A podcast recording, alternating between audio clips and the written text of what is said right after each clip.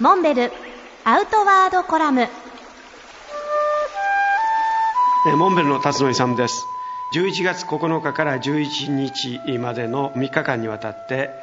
森の幼稚園全国フォーラムが兵庫県尼崎市立三方高原自然の家で300人以上の関係者が集まって開催されました。この森の幼稚園というのはそもそもデンマークで一人のお母さんが自分の子供を森の中で遊ばせるという教育方法を思いついて友達と一緒に始めたのがその始まりと言われています。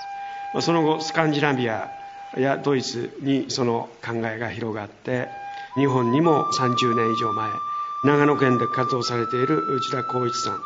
が始められました。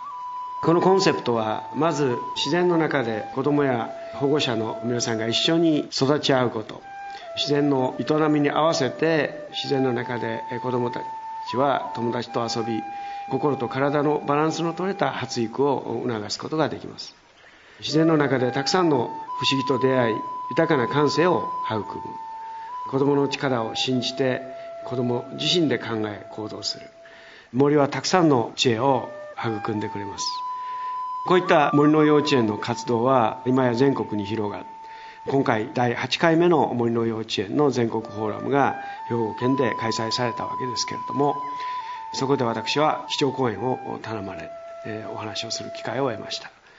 皆さん方非常に熱心に討議されいろんなワークショップでそれぞれのアイデアを披露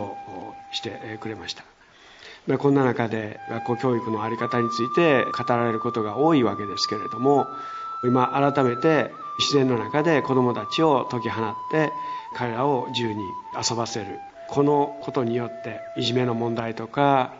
引っこもりの問題とか数々今社会問題になっている